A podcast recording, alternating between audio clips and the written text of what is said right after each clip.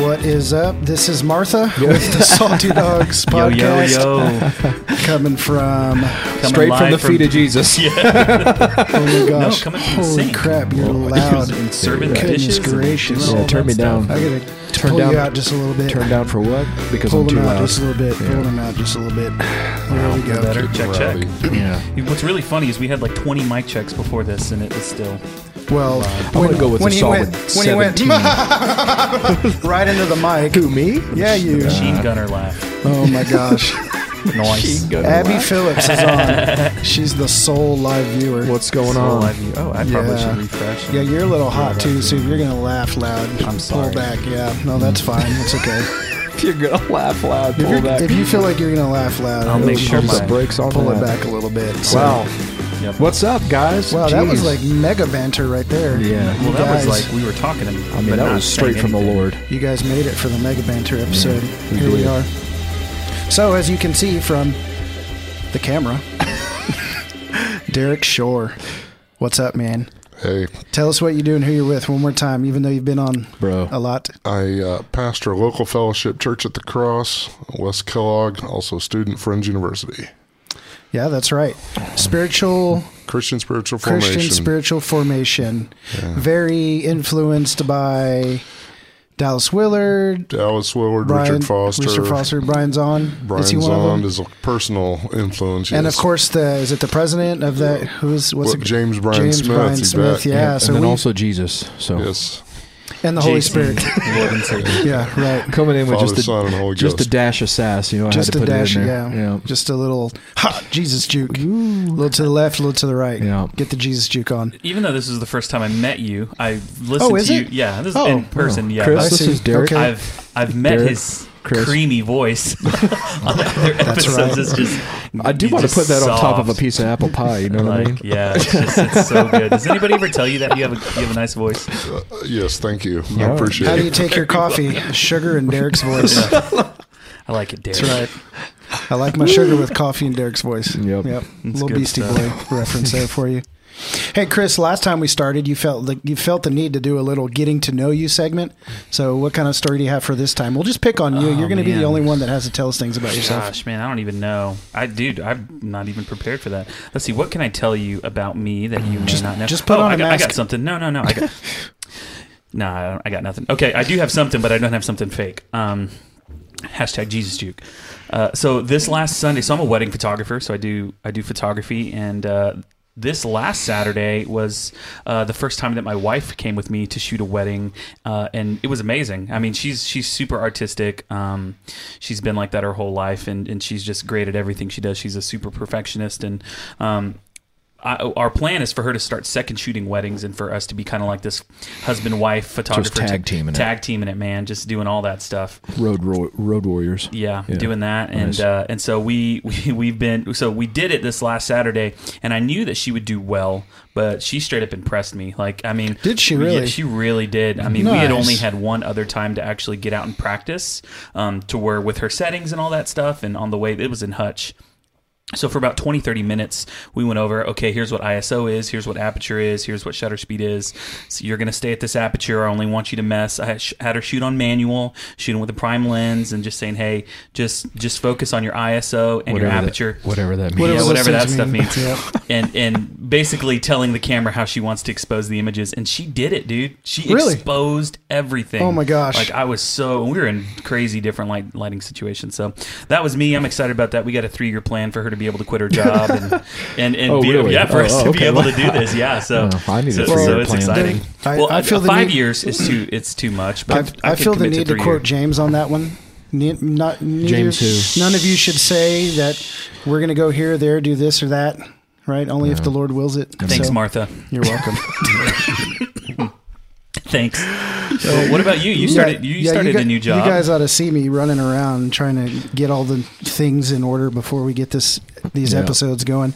I do have a new job. I'm now a uh, full time video producer here in the city, and so Making fat vids. that's right. I started in graphic design, and then I picked up photography, and then I picked up web design, and then along the way, podcasting, uh, video, and now like also motion graphics. And there's talks of learning 3D animation, so that's kind of wild. and also walking on water yeah, at some point. right. So Yeah. I, I actually designed or yeah produced my first television ad spots. This past week and 30 second radio spots. Well, Wow. you know, it kind of fits me. I just, I should look this way so they could see me go, eh, you know, no big deal. No So, big deal. Anyway, yeah, something went wrong. I Oh. also started a nice job. tell me. Well, as you know, I Tell climbed, me. I climbed trees. Tell me. No, I started with a, you know, for, from after having surgery, I can't climb for like a year.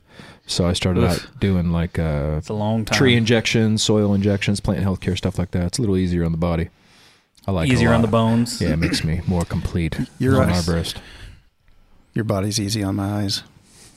It used to be. Now that I ha- now that I haven't been doing anything, so it's interesting to me that the camera adds ten pounds to the ten pounds that I already added onto the ten pounds that I gained Mm. from uh, not climbing and not being just being just lazy. Casey gained just, 30 pounds. Just being a sluggard, you I know, mean, just, really slugging really it up. Just you know, awesome. Whole ham on the slug department. Well, hey, I have a question for you, Derek, before we dive into our topic. Um, yeah, and then we also have to pass the salt here soon. Yeah, I'm Let's ready. not forget that. I'll Yep. be ready.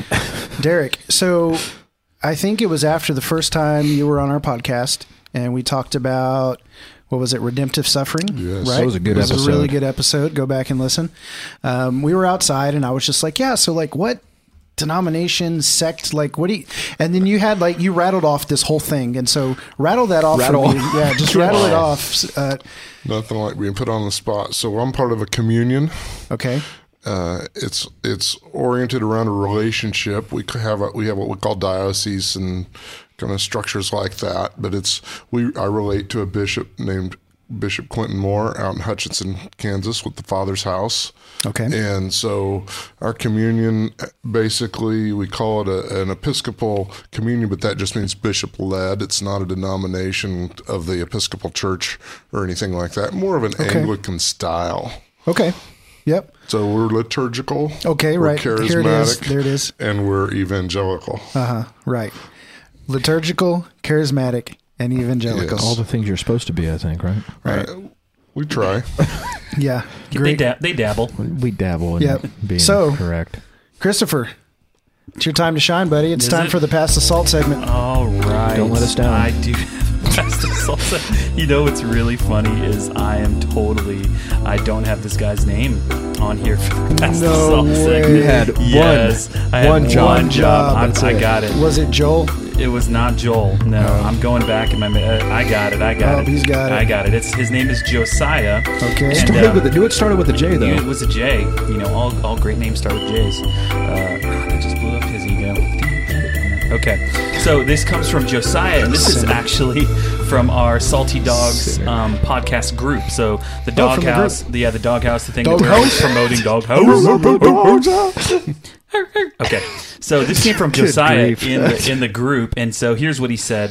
He said, "Thanks for the ad." And so I actually reached out to him and asked for permission to share this, uh, and he said, "Absolutely." So here he says, "Thanks for the ad. Uh, the last year or so has been difficult. I'm 25, raised Christian, and still trying to figure stuff out. I was traveling for work for most of the last seven months, and because of that, didn't go to church much. As a result, that gave me uh, that gave way to a lot of time fest a lot of time festering thoughts of what I dislike about the church as a brick and mortar entity. I also listen to about 20 various podcast episodes a week and have stumbled into some very interesting yet anti-Christian podcast. This this caused even more doubt and resistance to the church. Yesterday morning in the church uh, stopped traveling, so back in the weekly schedule, I had an epiphany. Uh, I simply, truly didn't care to be there. So he went back to church after coming back off the road. Loving the honesty there, bro. That's what he said. He said, I simply, truly didn't care to be there at all. I'm young and do everything off of my phone. I think to myself, well, heck, I listen to 30 hours of podcast and books each week. Why can't I just listen to a few sermons?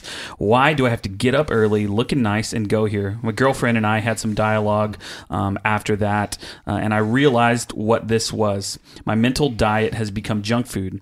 What I listen to, watch, and read has become seat has become seedings of doubt that has simply caused me to turn my desires away from church. So this morning I woke up with a new resolve to change the course of my intake, and I know at first it lasted about ten minutes. I'd rather be listening to the other crap I normally do, but I jumped into Fast your food. podcast. Yeah, he says I jumped into your podcast on depression, uh, and even more perfectly fitting, just finished the discontentment in the church. Great, great, great job, guys! I look forward to being part of your weird little community, and I'm so glad the Lord irked me with myself yesterday, and now is using you guys to solidify the change in that direction. Peace out. Well, you Dang. know, Well, Josiah, do you want to come on the podcast? I mean, geez. It's he's he's a cool dude, man. He's he's commented on a couple other things, and uh, man, it here's what this has shown me that there are a lot of people that are processing, trying to figure out what's going on, and, and where you know there's a lot of people that have discontentment in the church, and uh, it's just super cool to hear. Um, a story like that, you know, to where someone said, "Hey, what you guys are doing matters, and this has affected me in a positive way." it's a big deal because very all we're really doing is having conversation. But Yeah. hey, Casey, Josiah, man. there's honestly, a shooting star. What do, you, what do you want to wish on that shooting star Bro, right now? hey, may uh, the rosy chicks ever be on your face, man? That's that's what I want to just tell you, pop, pop, May the pow. Lord and I'll do it. smack you with rosy cheeks He's probably bigger than me. right in the face. Yeah. Yeah. Really right. in the- No, that was Let's that was put a a cool. smile on that face. Hey, did you see the new? Did you see the new Joker trailer? Not yet. I Oh, saw someone just share it, and they said, "Oh, this is going to be Yeah. dark." Did it and come out on. April Fool's Day?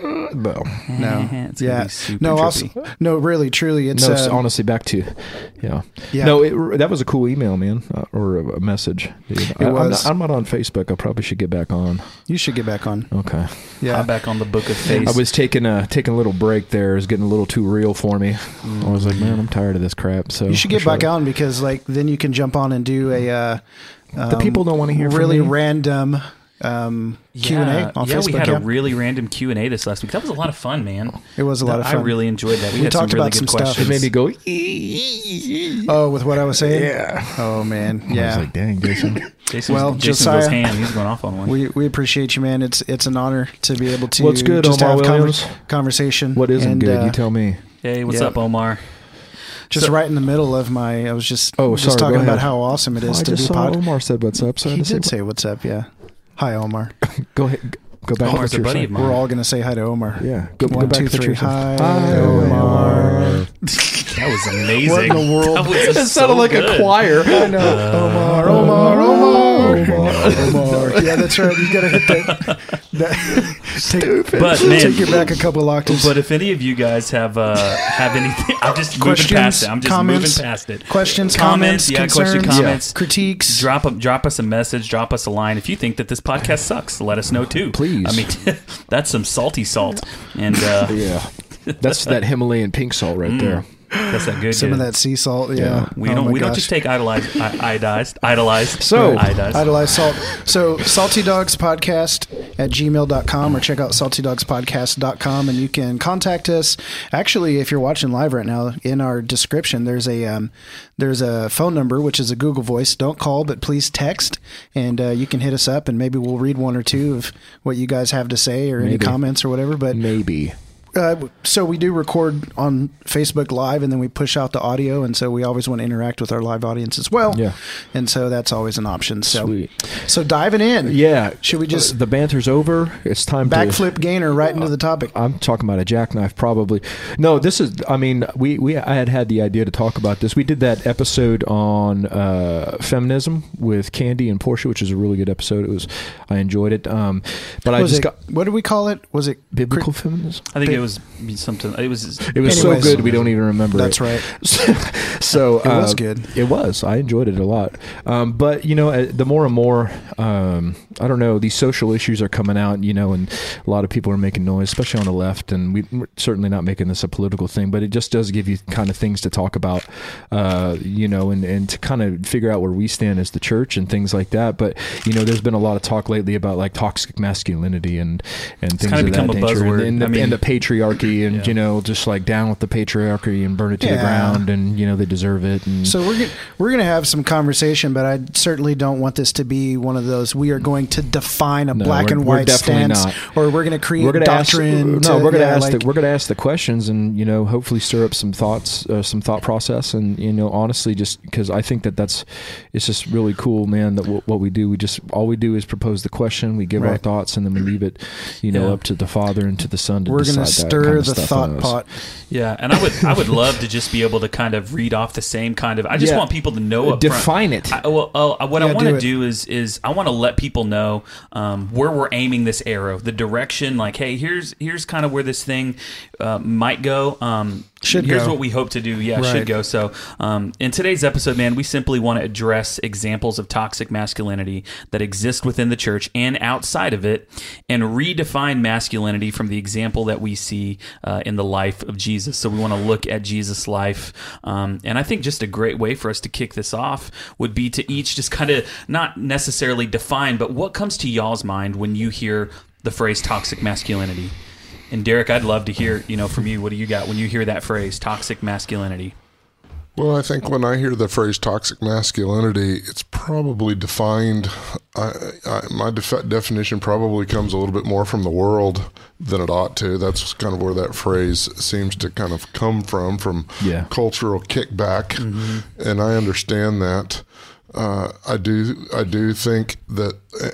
And I, I'm not trying to jump ahead, but I, we have to get our we have to get this right. I mean, we want to we want to provide a, the proper framework for masculinity Absolutely. and uh, we're better to do it than through the church, through what the the Lord is working through, and then hopefully, and with all kinds of these issues, a big part of my calling, and I think our calling, is to help re-narrate that Yeah. Yeah. Outside back into culture. Mm-hmm. So we're we're taking something that we're kind of getting from culture, but we want to re-narrate that in the Lord Yeah. and be able to distribute it back in a life-giving manner. So it's photosynthesis. Kind of like It's yes. taking in Yes, death, that's Well, right. I That's mean, right. that- taking in the death, and then pulling out the. So really, that's I mean, we're talking about Jesus as the example in all things, and what Jesus did was when he came and walked the face of the planet, he was always um, correcting thought process and narrative concerning who God the Father was. Of course, he had to come and undo all the crap the Pharisees did, and you know, take off all the burdens and put people in his yoke. Right, so Right. we're always kind of redefining narrative and and um, trying to address the things that are um, the the narrative that we've picked up kind of from the world or other doctrines or theologies or whatever and always shifting right so It's very easy for us to be Pharisees. Oh yeah. oh yeah So we, we have to be subject and, and open to his renewal right in yeah, a constant way. Yeah. So so so what were you gonna say? Yeah, yeah, I yeah, just with the phrase toxic ma- masculinity really that's a it's a secular phrase hmm. But it's it's, cre- it's actually a s- I mean it's, it's actually a social Social- social justice like the, you know kind of phrase as well. It's not even in the dictionary because it's a it's a so, social kind of issue that's come about. You Mm-hmm. can look up masculinity and that's in the dictionary. You can't look up toxic masculinity because it's not Might it's be not an, in the right. dictionary. Might be an urban dictionary. It is an urban It's Urban dictionary. Dictionary. Yeah, it's urban Then you dictionary. were wrong. sure. yeah so, So- what is it Dang then it. Re- Uh, read your definition from your paper that you have in front of you Uh, well, well, the f- first thing because that I this guess isn't scripted. so it's not. It's not. just need you to like chill out and let the holy spirit move bro So masculinity. So I want to define what. Here's what the dictionary defines masculinity as. Webster defines masculinity as. Okay, qualities or attributes regarding as characteristics of men. So attributes and qualities of men. This that's what masculinity is. Um, and so since we are kind of taking this this phrase that is a, a worldly kind of you know phrase that's out there, definitely that's out there. Um, I actually read an article from the New York Times, and they actually defined toxic masculinity. So I'm not going to read the whole article. I'm just going to read the point where they actually define it. And they say, uh, so what is toxic masculinity? Or traditional masculinity ideology mean? Researchers have defined it in part as a set of behaviors and beliefs that include the following suppressing emotions or masking distress, maintaining an appearance of hardness, violence as an indicator of power, think tough guy behavior. In other words, toxic, toxic masculinity is what can come of teaching boys that they can't express emotion openly and that they have to be tough all the time, that anything other than that makes them feminine or weak. Um, no, it doesn't mean that all men are inherently toxic. So that's how they would define it as. But wouldn't it also kind of include the whole like men rule over women kind of thing? Like I rule over my wife. I I can you know men can do more or better than women can in different situations. Like would that include that? Yeah, I mean, I definitely gotta. think you would. It I think has you would have to, and what that would come from would be would be this position of power, this lording Okay, over, right. Yeah. ruling over. I mean, and that's something. But I mean, even to go, even to go so far as like you know um, behaviors in teenage boys, right? Always doing stupid stuff, right? So I mean, even that even that pattern in its own right is kind of a is kind of it, it would I mean because it results in a lot of teenage boys' deaths, right? Doing just stupid, right? Um, that would also I would I would view that as toxic if it's causing death or things like that, you know. Yeah. And so I mean, just kind of incorporating that as well. I mean, I don't want it to be like a, a complete you know gender inequality. I want to you know let's talk about the whole thing, you know. Yeah, and, for sure. and uh, but yeah, I kind of include that in there too. And I and I think a lot of us we get our views of what masculinity is from I mean our our dads, our fathers, who they were, and then also people who have been in positions of authority over us and have had Yeah, you know, and some pretty also and also culture, things. also culture, Culture as well. society, uh, Culture movies, well. but I mean that the entertainment, that kind There's of the stuff. also has a- stereotypes. exactly. Yeah. Well, it has a really and they stereotype men, and you know, as well as stereotype women, you know, and I think that's kind of something that we battle as well. Is it's it's it's a cultural thing as well. So let's let's personalize this then. Um, and maybe Derek, I can ask you this question, or I'll just present the question. You guys can answer. Um, so, growing up, where did you look in order to see what a man was truly like? Well, my dad would Right. be would be a good example. He was a Sure. good man. Is Yeah. a good man. He's not. He was. was he's not Yeah, right. anymore, but he was. Glad, glad he's still with us. Yes, What's his he- name? His, his name's Glenn. Glenn. Glenn Shore. Yep. Glenn. Yep. Glad He- you're with us, Glenn. He, he he treated my mom well. He uh, stood for values of character and trust, and was a solid, you know, in a lot of in a lot of those senses, a very solid guy. Now, I will also say this: he grew up in the farm community, grew up as the in a time when well, some of the ideals of what that New York Times article began to define as toxic, toxic, toxic masculinity kind of became a- a thing. Yeah. Uh, he didn't present himself as a tough guy, but definitely uh, put your head down and just do it Yeah. kind of kind of thing. And I'm not sure. That, so that became the source of some conflict. Yeah. I wasn't didn't necessarily have that same Some of those same qualities those or same characteristics quali- and stuff. Yes. Yeah. Yeah. So for you, it was your father. Mm-hmm. Yeah. I think it's yeah, same, Same. thing for me. Yep. Yeah, Yeah. No, I mean, I would. I would say the same. I mean, I mean- it's direct.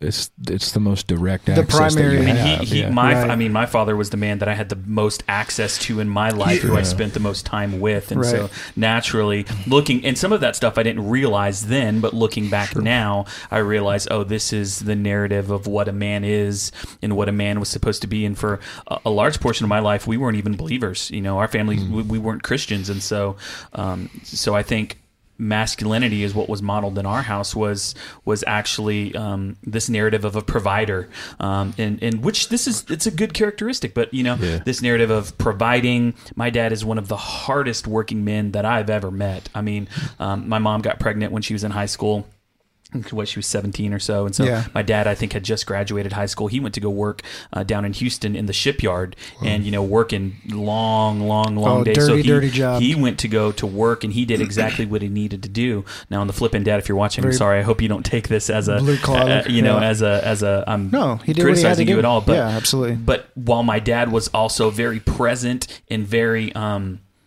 modeling providing for his family while literally breaking his body every day that emotional aspect was actually uh, almost non-existent until after my dad began to follow Jesus, and then that kind of That's came the- after that. That's the same thing with my dad too. You Yeah. know what I mean? He just, I mean, he did what he had to do. You know what I mean? And he worked him. He started from the bottom. Now he's here. You know what I mean? And and it's true. ballin'. Like because once he once he became a Christian, Mike's a good one. Yeah, yeah, yeah. Once he became, you know, I know very few people who have done an actual 180 from the time of conversion, and my dad's one of them. And you know, Yeah, he's still he's still walking the he's still walking the path back. You know what I mean? But I mean, he completely did a 180, and you know, and uh, our relationship got better. You know, after that, you know, because it wasn't so good. You know, early on in my life, because he was just like you said, he was always working, and and you know, the emotional kind of stuff just really wasn't there. And so, not not like he never showed me affection. You know what I mean? But Yeah. it just he you know he was so driven on on on pro- provision that you know it kind of that was where he was at but now that he Yeah. you know he he flipped it he flipped a switch or jesus flipped a switch on him and man yeah, Completely different guy. completely different I also Yeah. think there's a, a big part of this that's cultural too, because even I'm, I'm looking at my dad and, and even Hispanics, and I don't know how much you can co- contribute to this conver- conversation, but I'm you're less definitely I'm not less Hispanic. Mexican than you are actually. so it's true. but but Yeah. even You have in, a higher percentage in the being- Hispanic culture. I mean, there's not this. There's this this narrative that exists that is this you work you work you work you work you work Yeah, you party true. hard on the No, no, no, weekends work, Right. and you work, and you work, work work. yeah Sorry, go and ahead. even Renata's Work work, it, work, work it. work, work. that whole Work thing it. So it's all about working hard and doing that. And, and if there was no emotional connection there from a father to his children, or even, I mean, and, and it's pretty common for that emotional con- connection to not even exist spouse to spouse in the Hispanic cultures. I'm not, I'm not trying, but this is what exists. I think mostly it's Right. the you work hard, Yeah. you stay at home, you raise the kids, you take Right. care of the house, Yep. and then I'm the man. I'm going to go to work. It's and a then I'm gonna come traditional home. narrative. and so that's kind of what traditional Right. yeah. yeah, and and so talking about your feelings wasn't something that was ever really Right. encouraged. Um, Well, I think and in our culture. And I don't know how much I disagree with the traditional viewpoint of stuff. You know what I mean? Like, I, I don't think that that's a, just in my mind, you know what I mean? And so now we're, we're, you know, in our culture and society right now, like gender inequality and all these things are, is a big deal, but I don't know where I stand on the traditional, you know, I, I just don't view it as a, as a bad thing, you know, Yeah. like, like, okay, like doing what you have to do, you know, to, Yeah. to provide for the family. And, you know, I, I, I just, I don't know. Yeah. well, in a lot of ways, that narrative is even flipped in our household because right now I'm staying at home with our kids, and I'm a stay-at-home dad, and my wife is on the grind. Man, she's Yeah. she's making that my, money. My, my wife makes makes more money than I do too. You know And- and so, it's like so, it's, but I think even that, in that sense, you know, for a lot of people, that's an issue for them internally. Like, man, Yeah. I there, I can't stay at home with the kids, you know, from a man's perspective, and and a lot of shame with that. But yeah, there's a stigma attached to it, you know, because of the cultural norm or the narrative that we've adopted too. You know what I mean? And I I imagine because it was for me too. Like when I when I first got married to Jill, you know, I didn't have a car. Like my license was suspended for like or revoked for like three years, man. Like it, it was. So I went to work and I was I was making like twelve dollars an hour. You know, my wife's over here, you know, balling. And what am I bringing? So to me, it was it was like a I don't know. I had this. It was Making an it yeah. It was, Making it it was a systemic thing within me, and I could feel it because it was like, man, like this isn't this isn't cool. you know what I mean? Because Right. it wasn't to me at the time, and then you know I worked up to where I'm at now, and so it's kind of it's not even, but yeah, yeah, yeah, yeah. you know, but I can definitely I can definitely relate to that because I because of the way that I felt, and should I have felt that, you know, like I don't I I Yeah. you tell me. So I, I kind of wondered um, if.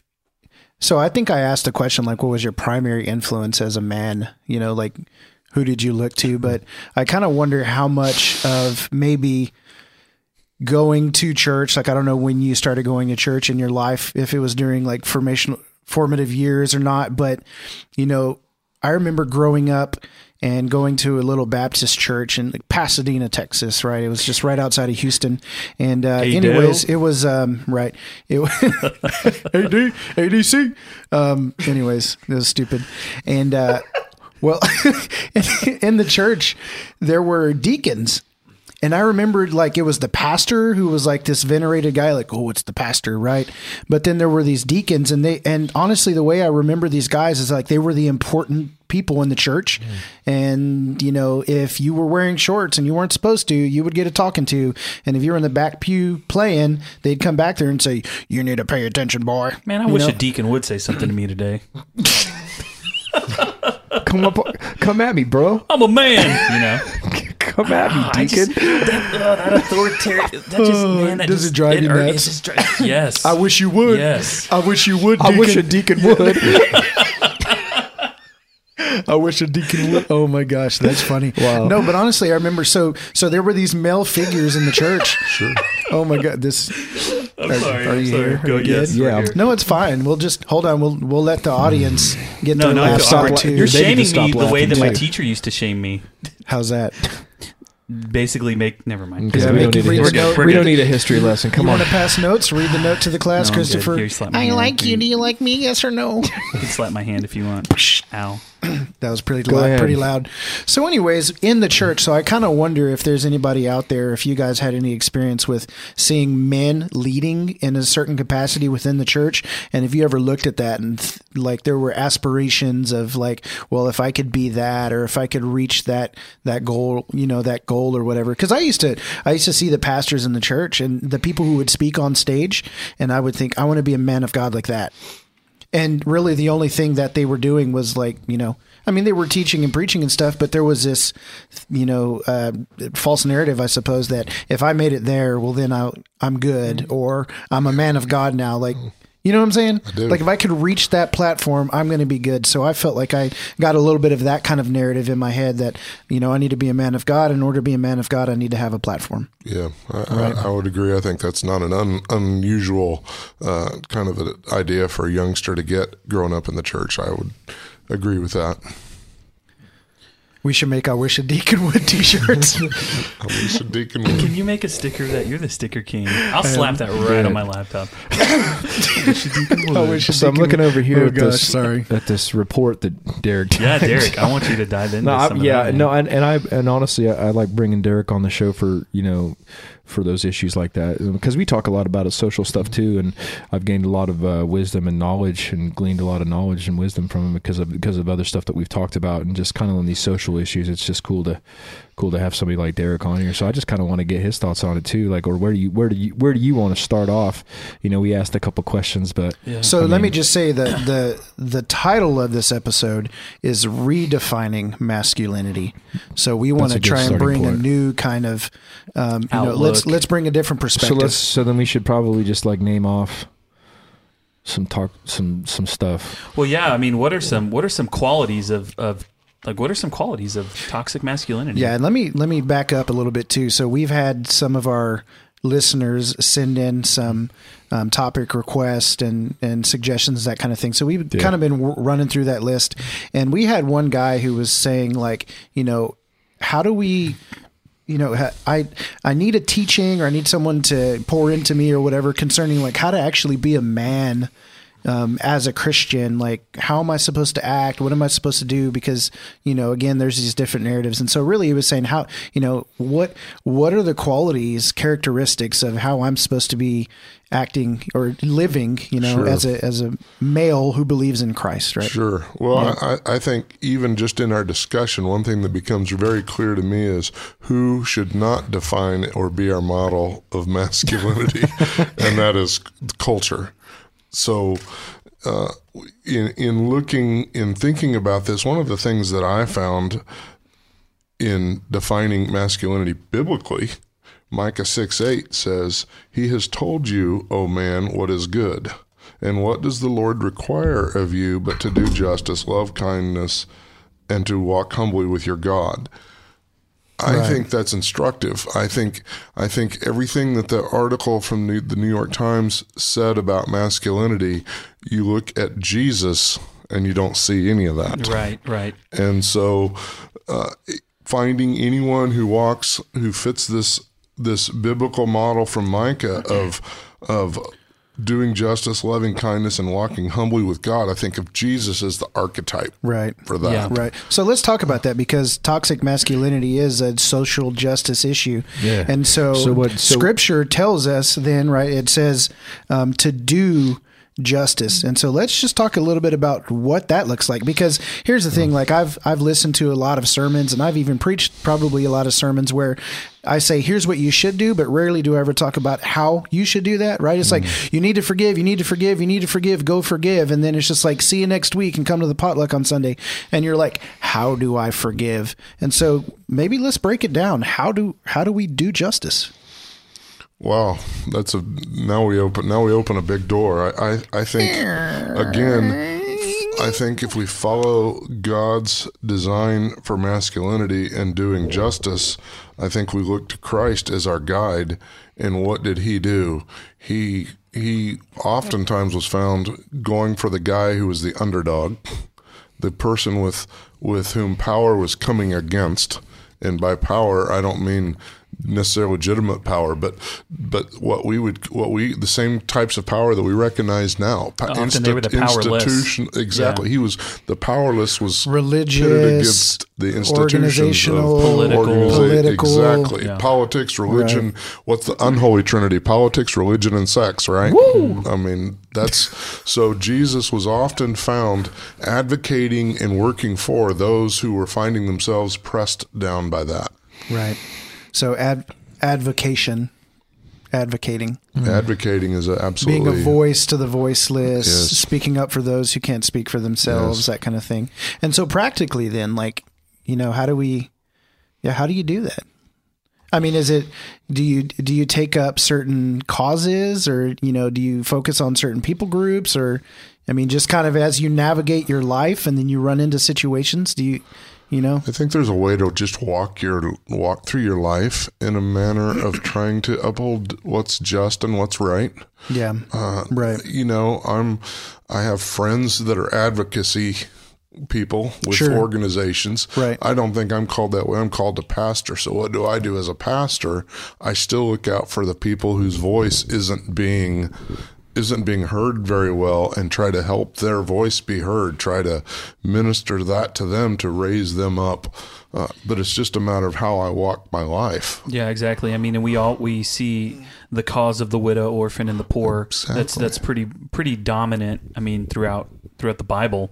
And you know, how many? When was the last time that you've you? I mean, us or anyone else has taken up the cause? And and that doesn't mean we necessarily need to run around with a banner and do all that stuff. But maybe we even rephrase it. When was the last time you loved the poor, a widow? The orphan, you know that type was shown tangible love and that's in a, that way. That's a good question because it all do, it does boil down to love. Love will lead you to take up the cause of the oppressed Mm-hmm. and take up and and to do justice. Love, um, what's the word? Uh, fuels. Yeah, love fuels Yeah. justice. Yeah, and I don't think that I- don't think necessarily that that's something you can just muster up inside of yourself. You know what I mean? I don't think we can be like, you know what? Today, I'm going to do so much I'm justice. wake up and I'm just gonna love my face off. You know what I mean? Because it's just Right. not a. It's not, especially for men. You know, uh, as defined by culture and society, or the or the the generations that have come before us. You know that loving is not like kind of one of those one of those forefront things that you put on put on and you wear around your neck. You know what I mean? It's it's a, it's a bunch of other stuff. Uh, but love has to come from a place of uh, of position, like where you're at. You know, and it has to be manifested by the Spirit of God, man, and, and what I cultivate was- cultivate. I think we can, for for for mustering up. Rather than I, I shouldn't use that, but I think um, we can do our best to cultivate a heart that can that can grow that seed inside of us. But as far as the actual fruit of love, man, I just that that can't come from us. You know, It's the Holy Spirit. Yeah. I, you know, that's. I think it's. I think it's not without. You know, as it leads the list of the fruits of the Spirit. I don't think that's without discreteness. I There mean, go. that's a. It, it's a gift. It's it's the main attribute that we recognize of God, and it's a gift of God to those who who carry His Spirit. It has to lead lead that, but that's not something we can muster. Right. It's it's just Yeah. a. It's part of. It's part of being indwelt. right? It- and this goes back to that character, you know, the the Holy Spirit. I mean, truly, the Holy Spirit is is the entity, the being, the you know that that that brings forth that fruit, the fruit of the Spirit that cause us to be all of those things, Yeah. the, the opposite of our sinful nature, um, and uh, and the opposite of, of what our default kind of is to do. So let know, me ju- let me make a statement then. the more we live by the Spirit, the the more we allow the Spirit of God to um, move through us and shape shape us, um, show us how to act. Uh, you know, leading and guiding us, being a Right. counselor. The more we do that, the more the the more we walk in proper masculinity. Right. Because, well, it takes us it takes us back to our first like so. God's leading us back to the garden, leading us back to our original our original place. So the first Adam, the second Adam is Jesus. But the more and more we look like Jesus, Jesus is the perfect man. And so the more and more the Spirit we yield. And so I think that you know, like we're talking about all this walk in the Spirit stuff. People are like, well, how do you do that? And I think it's just yielding. Honestly, it's and that's that's tough. That's that's tough enough in its own right. There's nothing else you need to do except for try to yield. You know what I mean? Yeah, yeah, just yeah, yeah. just just get a little bit of yield in your life and see you know see how far you get and Get uh, you know as the spirit as the spirit like it. cultivates and and those fruit become manifest in us then we we start looking like the perfect man Yeah. right that's the way masculinity and so we're bringing it to Jesus you know rather early but we're going to keep on okay, going So but- here, here's my question though: is is that you know I, and this may even take us off, but I want to I want to throw this out there. But is there such a thing as Christian masculinity and Christian femininity? Is that the word femininity? Christian feminist or Chris- femininity? Christian, yeah, I don't, I don't know, but, but that, or is it just we all move towards being like Jesus? Yes. and that crop like, and it doesn't, and isn't this gender specific thing as far as character goes and the characteristics Character, and yeah. quality That's- that we have now. There are other aspects that I think that are just built into us uh, that are inherently like, like my son. I, I didn't have to teach him how to make a stick a gun like he just did that but at the same time my son also um plays dress up with his with his mom's clothes sometimes and his and you know her earrings and jewelry and like I, I think that that's a part of toxic masculinity that Mm. can exist and say no no you play with these sticks you you don't do this one thing over here when there's really innocence that's all in it I think and- it's fear, man. You know what I mean? Yeah. Uh, fear that my child is going to become gay or whatever. You know what I mean? Like it's a fear-based mentality that's that's got some deep roots roots in there. Yeah. You know what I mean? Absolutely. And I, I agree with you. Why? So it's You know, it's I- interesting though because like when you're asking the question, is there such a thing as Christian masculinity and Christian femininity or whatever? Um, or is it just a character thing? I think yes. I think it's both because, you know, we're all supposed to be conformed into the likeness of Christ. There's a scripture, is it in Ephesians, where it says, "Those he he foreknew, he also predestined to be conformed into the image of the likeness of his Son." Right. So, we're all of our destinies are to be conformed into the likeness of Christ, and so it is a character thing. But where we get tripped up, I think, is roles. When we start talking about roles, like R O L E S. So, what is your role as a man? What is your role as a And- woman? and that's a we better- start, yeah, and we start drawing a line that this is the role of a man and this is the role of a woman. The woman, this is where it gets messy because, right? I mean, it- Yes, we're this is a- probably a talking about right. Yeah. So, what is Right. the role of? And so we we're going back to what we were talking about earlier about this narrative within cultures and society where it's like, well, I'm the man, I'm supposed to work, and you're the woman, you're supposed to stay home. Right. So even within the church, that has crept in. And I mean, we have all sorts of conversation. It's the egalitarian, Yeah, complementarian conversation, you know, and it's, Well, let me it let gets, me uh, it gets let a little me- messy. Let me even let me just make it even a little me just- messier. Not only do I think has it crept in there, but has it is it possible that it's even crept in biblically? By taking the cultural backdrop that is within the Bible and then putting some of that on us.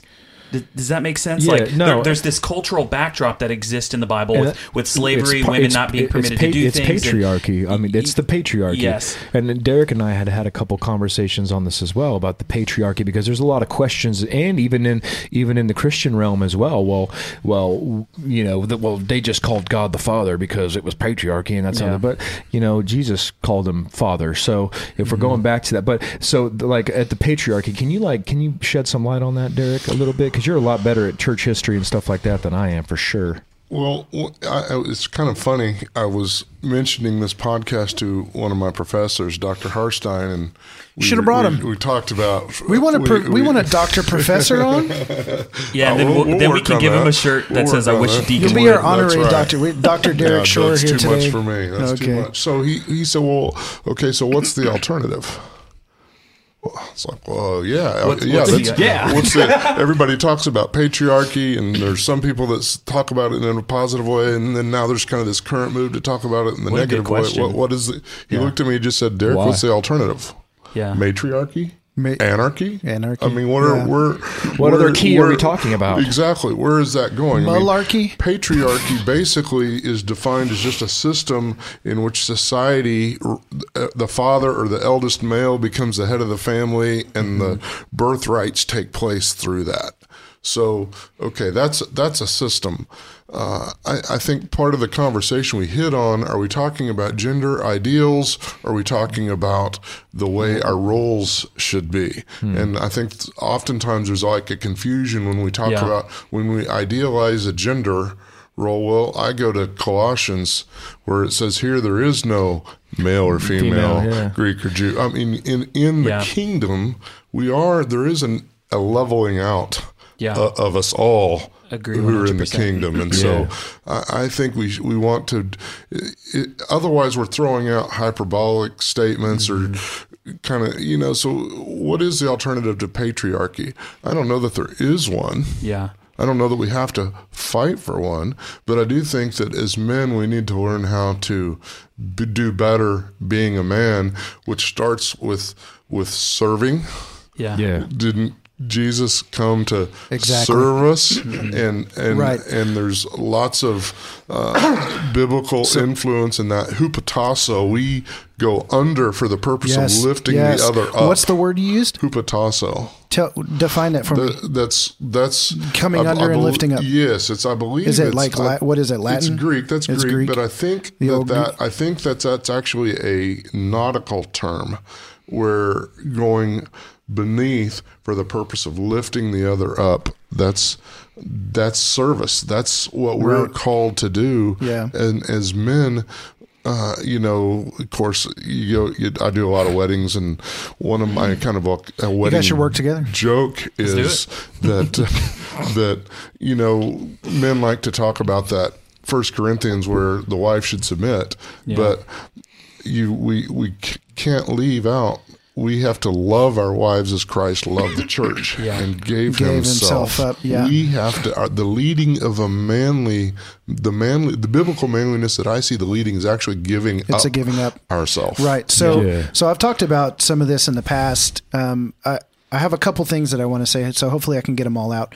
But I've talked about flipping this leadership paradigm on its head, so that if we look even in Ephesians four and we look at the whole APES model, prophets, prophet, uh, apostles, prophets, evangelists, shepherds, teachers, it says are given. That's a they're a gift given to the church, to the body, for the purpose of equipping the saints for the work of the ministry. And so this apostolic, prophetic, evangelistic, you know, shepherding, teaching um, role within the body of Christ is to equip saints, not to lead at the top level right, of an right. organization. Like and so take right, Yeah. so take that that organizational structure, which is typically a pyramid. He's at the top, and then he's got good. everybody under him, and you flip that sucker upside down, Yeah. and you are under lifting I'm others bottom. Okay, up. okay, okay. So Right. this is Yeah. this is this is perfect. I know you had some other, but I Yeah, yeah, yeah, yeah yeah yeah. So, but here's what happens. Even in, even in the con, the current contemporary model that that people are the expression of church that we have right now is you. It, it is the other way. It is this pyramid. It is about this mostly usually a man that's at the top of this system and it's this power structure there's this power structure to where young men like you and me when we were teenagers we saw that and we aspired to be in this position of we didn't realize it at the time but what was attractive I mean, uh, was was power. This this is a this is a man that is in this position, and I want to aspire to be like that. Now, what I think can often end up happening is, is is we look at that and then that gets that just gets completely distorted and completely flipped upside down and it's not necessarily the right way that we should be looking at that.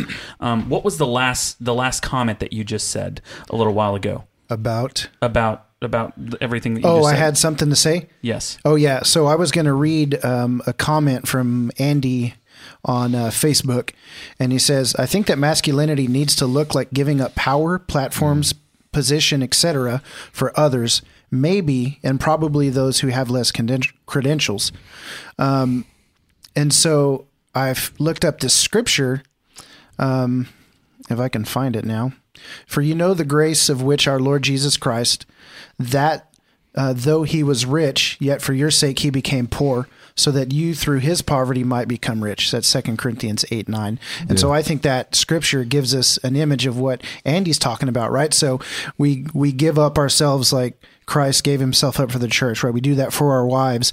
And Jesus, though he was rich, became poor so that other, others might become rich. He left his heavenly dwelling, came to earth, took on the form of man. You know, he was born into a manger, like a, a you know a trough like where animals would eat. And Yeah. he's you know what i'm saying? So he took the form of a servant right? He came mm. to serve. And so yeah that whole that whole consideration of how do i get low? How, how do we get low? How do we come come off of our platform get off of our pedestal get you know push ourselves down essentially. And it's not like it's humbling ourselves right? Not thinking more of yourself more highly than you ought to think and then looking around and how how can we help others right how can i who have who live in um, the united states of america and am a middle class citizen or whatever like how can i look around me and find those opportunities and be led by the spirit to to get under to get low right and it's i mean jesus the the um the most dangerous S word isn't Satan or sin itself, right? Like, Yeah, absolutely. and so Absolutely. we have to crucify ourselves daily. And so we humble ourselves. We get rid of pride. We get rid of arrogance. We look around at those uh, around us who need that which we have to give, and then we give it, right? That's what I had to say. Yeah. And often Okay. that for me that's a voice, giving a voice. A couple three weeks ago, there's a, a specific lady in our congregation that has blogged and has just great insight scripturally has great has a has great insight in humility and in the heart of the Lord. And I've been on on it to get have give her pulpit time Right, for right. a couple years now, and so that happened a couple weeks ago, Oh gosh, which was just a really cool thing for me. I loved being able to. I loved sitting down and listening to Amanda bring the word Yes. and what Yeah, she had to say right. from her perspective. Sure. And so that's I, I I think you know it's really easy as a as a pastor and yeah you're kind of there and so somebody's kind of has to is kind of responsible for making things happen each week Right, or whatever right. being leading and in charge but I always try to what do you think what draw drawing other people in and and it's hard because I have things of, of my idea and where I think is best but often I want I need to train myself to release that from myself that burden Yeah. and I want to hear from somebody who's not usually heard from Dude, and I, what do I they have agree with you Yeah. 100%. That's something that I wrestle with and struggle with. Mm-hmm. If there's a void, I, I will fill it. Like, Yes, I, you know, I will put my voice in there.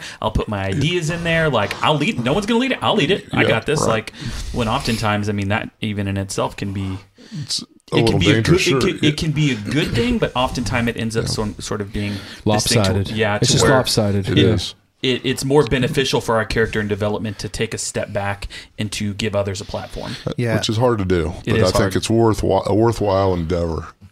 Right. Oh, absolutely. So we've made a switch recently. Um, like I, I honor pastors and preachers and teachers who have gotten credentialed and gone to seminary and been taught and studied and done their time and all that stuff. And and uh, you know they're qualified obviously by the spirit and through study and discipleship and all that by the spirit of God to to teach and preach and lead and have that primary platform.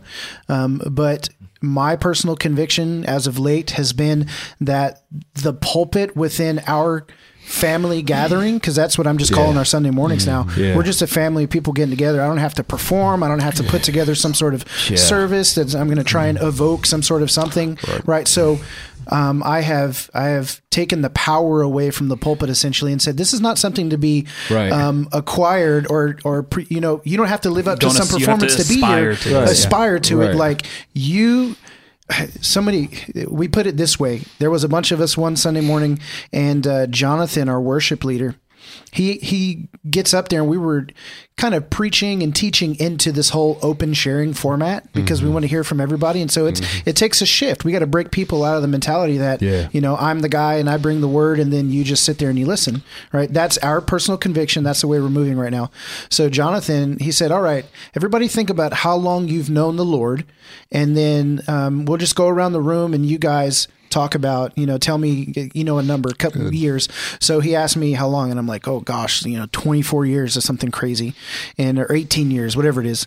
Um, and uh, next person 10 years 12 years 30 years 2 years 5 years 7 years 22 years 34 years. And we added all the numbers up and we're like we have 167 years worth of experience with god collectively Yeah. he goes versus you jason who you're kind of the pastor you're kind of the teacher and how long again for you oh 18 years so do you want to hear from always from 18 years worth of experience with the lord and it's one relationship or do you want to hear 167 years worth good. of experience? really good. right That and i was like boom mind blown Yeah. so everybody can contribute and the collective wisdom and the collective experience is a greater image of Right. of god at work in the lives of men than just one Absolutely. That's person good. Right. and so because it because it's so narrow, man. Like it's so narrow putting somebody on the. And I mean, I I know kind of this is, you know, and a lot of people, especially myself, man, I'm kind of moving away from man. Like, when did this start? Like, when did since when did one person start standing up and you know everybody else just sits and listens, man? You know, I think and just give a lecture. You know what I mean? But it makes it so narrow because it relies off of one person's perspective, man, and the one thing that they've lived through. You know what I mean? And Jason's been through a lot, I'm sure, but he could he couldn't possibly, you know, cover the ground of of uh, of a woman or you know But- a, or a marginalized person but or think a, of the or a per- pressure yeah, that, and that it's a lot of pastors pressure. are under yeah. to have all the answers to all things for all time right? And so, but it's everybody collectively putting that together. And man, Jonathan, do kudos to him because that that's that's you know that blows my mind. I mean, just even thinking about that, man. But everybody's supporting the same thing because we're using, the, and it's a gifting thing too, man. It's allowing the spiritual gifts to be made manifest so that that can be made manifest in that specific body, you know. But relying off one person is so narrow, you know. So Yeah. think about that. Let's consider that again in the role. Uh, it, when we we're talking about roles, like you know the role of a woman in a church, which we that was that was the name of our podcast, the role of women in church, There you go. and uh, and and the role of men. Like I understand that men are typically more likely in this paradigm to lead and teach and do those kinds of things. Yeah. But in order, like I, I have I find it very difficult to look at my wife and and say you have less potential in the spirit than I do because of my genitalia. God, you know what? Not only not only that, dude, but I, I, mean, know I'm better than to do that to my wife. or else you'll have no in this. In this, What if that? What if that? What if that's the statement? What if that's the statement you had to make? Like you say, "Oh, well, I'm this or I'm that. Here's what I believe about the role of women." Okay, well then let's just put it this way: Would you look your wife in the face and say, "You have less potential in the spirit because of your Dude, genitalia"? and, and this is something that gets Ouch. me, it gets me so fired up because you know what? Let, us just be honest. How many men are really stepping up and leading in a church and really doing anything? Yeah. Not very women many. do so and, much. And They so, do. how then are we going to look at a woman who clearly loves God, who who has drive to do something, and then tell her, ah, you know what? You know what Paul said? Paul said that. Sorry, you need to you need to take a seat and you need to be quiet and and we we take the Bible and we make it an American book and we look at this cult like we take their cultural backdrop and we place it on America and we disregard so like uh, we just read it for what it is Not like we even just just, American, but completely taking that one part of Scripture out of context. Ugh, it- there was so problems he was dealing with Yeah, specific right there, problems, yeah. and they- that were specific to the context, and Yeah. that's what was written.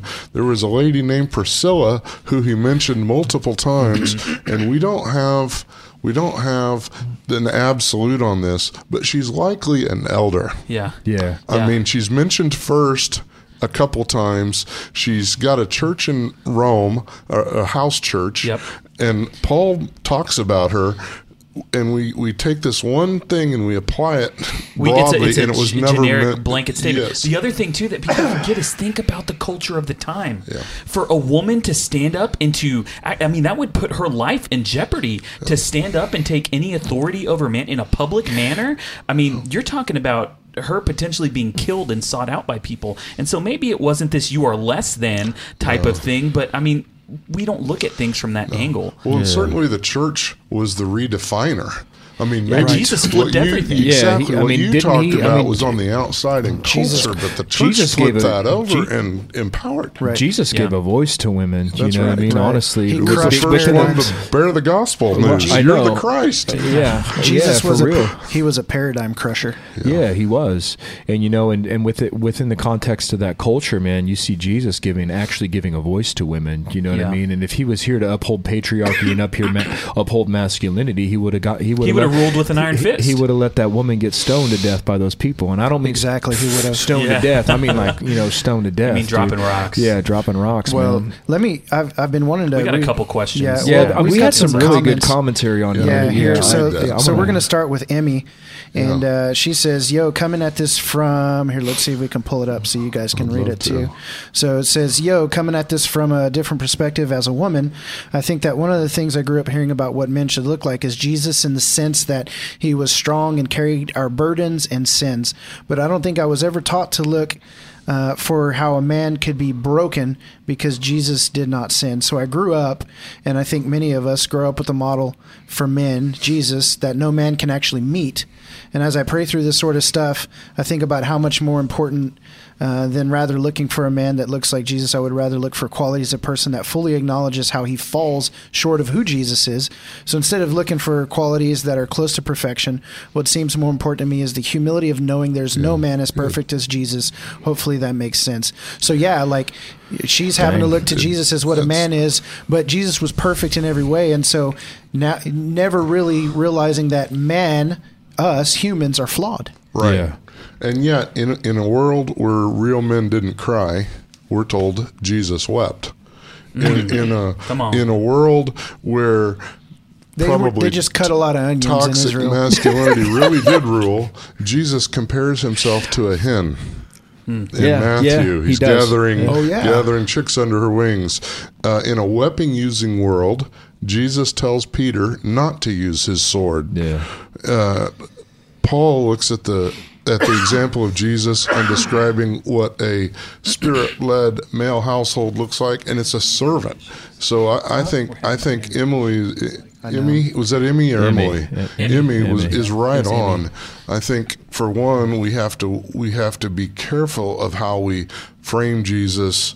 Otherwise, we apply fake, improper, masculine Right.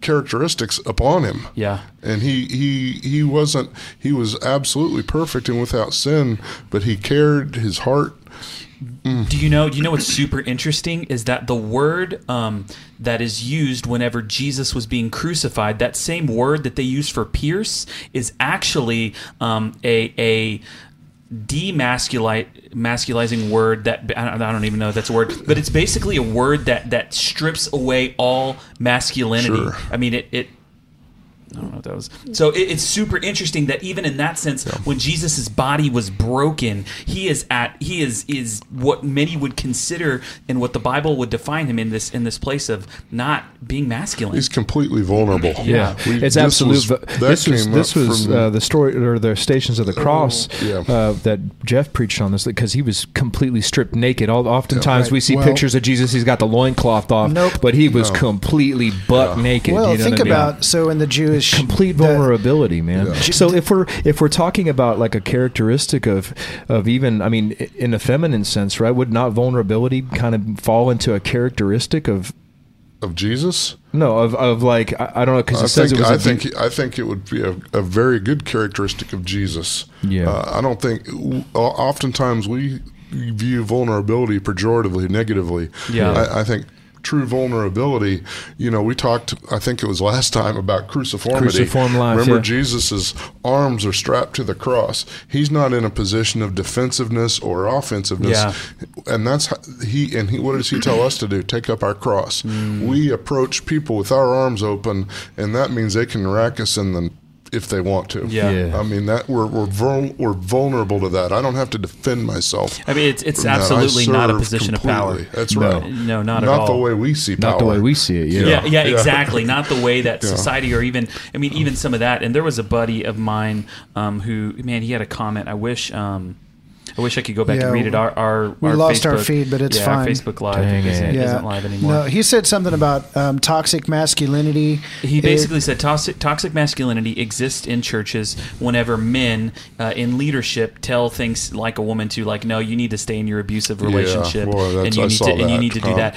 And and man, that that happens. that like that's a hurts. narrative. Yeah, that it yeah, is. it cuts me to the core. You know when when uh, and I've heard stories like this. Women who will go to the deacons or to the elders or to whoever, someone in a position of power, and they'll say, "Hey, I'm being abused. This is happening." And they say, and they basically say, "Well, are you doing X, Y, Z?" And they they put it back on her. And gosh, that is Yeah. so so Victim shaming, not if we're gonna use- right. Yeah. Current yeah, it's word- I mean, victim just shaming. What Yes. in the world? I, you know, Lord help us. And so what are man? So real. that that's an extreme, and, and but I wouldn't say that it's uncommon. No. I know that it exists. Yeah. What are some other forms of toxic masculinity that have crept into the church that exist with people, and and or it might even be encouraged, not necessarily verbally, but through the actions of leaders. You know, what are some of those things that have crept into the church? I don't know if you guys have anything that come to mind. All right. I, yeah, I'd have to. Uh, that's a good question, though. That's that's Yeah. one to that's one to Uh, explore. it has I a mean, lot to do with with you know uh, subjugating women. I believe. Yeah. You know, there's. a- I mean, uh, those are the real, you know, uh, examples that I really think of. Is just you know, the, like you know, kind of stifling the voice of women, or Yeah. you know, things like that, or even or even like abusive relationships. But not only that, but like an unhealthy submission. Well, I'm the man, and you Yeah. know, Yeah. And I think the you know. submission thing is is a really big thing to where, you know, You know, and we talk, and just like we talked about earlier, like they're called to be submissive in a sense, you know what I mean, to, to their husband, you know what I mean? Because it's an act of humility, okay? If we're trying to be like Jesus, humility is going to be it. But let's not forget, man, we, in, in, in, and I'm not saying you, this is a gender inequality thing, but for the most part, we have the lion's share of, of uh, humility because we're called to die, okay, for, for her, you know what I mean? And, and I don't ever see Jesus lording, you know, anything over people like that. Right, right. I, I see him lording over people because he died for them. You know what I mean? And that's where lordship, in my mind, is established because, or, or true leadership and tr- and the, and, the, and a true characteristic like that because you have to die for it, man. And, Right. You know, and um, just the way that we subjugate women, and like, let me tell you, like we were talking about, you know, women in the church and stuff, but you know. Leave it to a good woman's love, man, to change a man's life forever. You know what I mean? And yeah. like women women like that you know are are are life changing you know and I, I i heard something recently that said man behind behind a lot of moves of god is a praying mom or a praying wife or a Absolutely, praying yeah. daughter you know what i mean? And like and so to me that mentalizes because it's true you know what i mean? And and i Yeah. and i known for a long time that the only reason that i'm still here is because the, the prayers of my mom you know what i mean? And right. that it would have broken for her in half it would have broken her in half had the lord taken me you know? And, and so and so i think about that and i think about the strength that it takes for women you know to to to, to kind of you know as we're trying to shift you know all this stuff like this the strength of women to be put in that position to, but to, but to keep keeping on like that you know even as the paradigm is trying to shift and as there are people and we're giving a voice to it right now obviously you know what i mean? And and and i think um and we I had seen a couple other comments on there um, about you know white men and white privilege and things like that. So I, we're not really going to address that, but I think not in the sense Today. that not, yeah, not in the sense that we're talking about. We're going to go off about white white privilege and what it is and what it isn't, but but in a sense that within these social within these social issues, uh, Derek and I had a conversation one time. Um, he and I and I bring this up frequently because it blew my mind.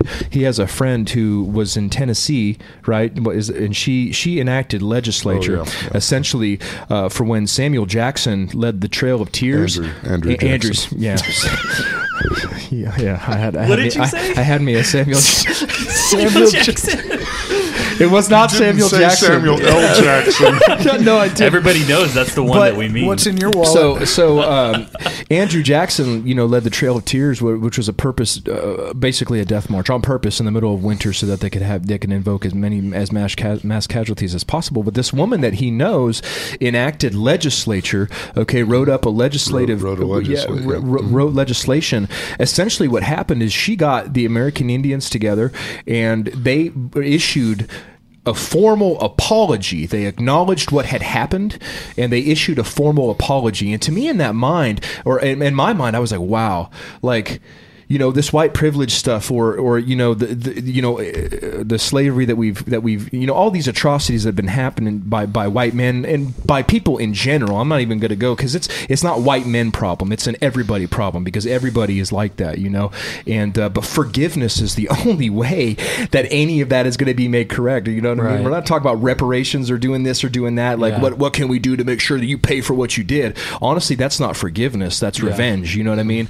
And that's and forgiveness is the only thing that can right those wrongs. But that was a powerful story to me because it was a social issue, Absolutely. but they acknowledged it and it was forgive us. So in in my mind, like as a man, you know what I mean, and as as you know, as like I said, as this paradigm, we're trying to shift this paradigm. Like we should uh, be apologizing f- truly and repenting, Repenting, of, of what we of yeah. what we have made the church into, particularly in our culture. You know what I mean, and uh, and the way that we've used our power, we've abused our power, and we've lorded it over women. Like I, I would like, I would say, you know, because I even in my mind, you know what I mean, I can recognize places in my life where that narrative has reared its head, and I was wrong for Sure, it. You know what I mean? sure. And so in that instance, I, I think honestly, the, the apology is issued. You know what I mean? And we want to move past that. You know what I mean? And we want to move closer to Christ. Gosh. And I, th- I think to do that, one of the significant things has to be, and that's why I understand. I I have a friend named Sarah Bessey. Shout out to her who wrote a book called Jesus Feminism, and I think her her point wasn't to elevate women or just make women into something they're not, but there has to be a call, a clarion call that hey, there's something wrong here. There's Right. this is, and Right. we we have to acknowledge that we as men have to acknowledge that call, recognize it, and and Yeah. give permission for that voice, or not. We don't have to give permission like they need permission. We need to just shut up and listen to that voice. Yeah, yeah. Without calls. without trying to justify, you know, Right. oh well, well, well. You Yeah. know what I mean? But like to be, like you said, vulnerable. Yeah, messed That's- up. You know what I mean? It's, it's tough. It's tough. So what? What? One of the quotes that I, I have here that Sarah had written written down that was I, I thought was a pretty powerful quote. Often, when a woman exhibits leadership, she's accused of having that Jezebel spirit. Hmm. I look forward to the day when women with leadership and insight, gifts and talents, callings and prophetic leanings are called out and celebrated as a Deborah instead of silenced as a Jezebel. Mic drop right there, Yeah, man. so so there's you, you want some examples. Yeah. That's I, and and I think that that's a primary example within the church. And it, it man, dude, it it starts with this position of of power and and. And I think weaponizing the scripture and using it, Oh, using it uh, offensively, and and not to to truly find out what it is. But I mean, pastors all day long, and I and I've been guilty of this too, Sure. of, of standing in front of people and teaching one thing that, looking back on it now, I'm going, God, I'm sorry. I, Lord, I repent for being reckless with your word and, and not doing my research and just saying that it says this when it doesn't. It, what, when, what ends up happening is is that I think that that's where a lot of the ab- abuse, I mean, is what it is, kind of Yeah. comes into play with lording over women and making them feel less than they are. And I think that that's the toxic masculinity that exists Sure, within the churches. sure. we're up here, you're down here, Yeah. and not only are you down here, the Bible says you're down here. Know so, your role. So you better stay worst. down there. Yeah. And, That's and the it's worst. worst. Taking, that's that's the Pharisee right there, it's man. taking you know? a position of authority and abusing it. That's exactly what it is. And so I don't necessarily know how to combat that except for uh, the church beginning to police its itself. Yeah. And we have to police our own and we have to be willing to and that doesn't necessarily mean that you step on a social platform like Facebook and call a pastor out in the comments that looks like you going and having coffee with with someone and saying, "Hey, you said this and I love you. I don't know that I agree with this, and I actually think that there's some some really big things going on in your heart that we need to address. Yeah. that's where change starts when we begin to police our own. Or sit and ask, tell me your story. Yeah, Tell, tell me yeah, exactly. something came up there. Why? How does that? How, how does this? What is? What do you see? Jesus know was I a can master of asking great. questions. Yeah. master of it, Yeah. and I really like that. If we can position ourselves to ask questions, because I'm pretty sure they all have a story like we do, to where, Mm. I mean, that's very likely that that they learned how to be a man from their father, and not Mm. everybody has the narrative that we all have. Some people had it had it rough. Yeah, yeah. No, I, I was, I, I'm, I recognize my privilege in a lot of ways every day. I was privileged not only to, to culturally, financially, but I was also privileged to have a mom and dad that modeled good parenting and love and, and Well, so, nowadays, even having a dad around is yeah, a, yeah. You know, Exactly that. So that becomes It's a kind of a becomes a whole issue.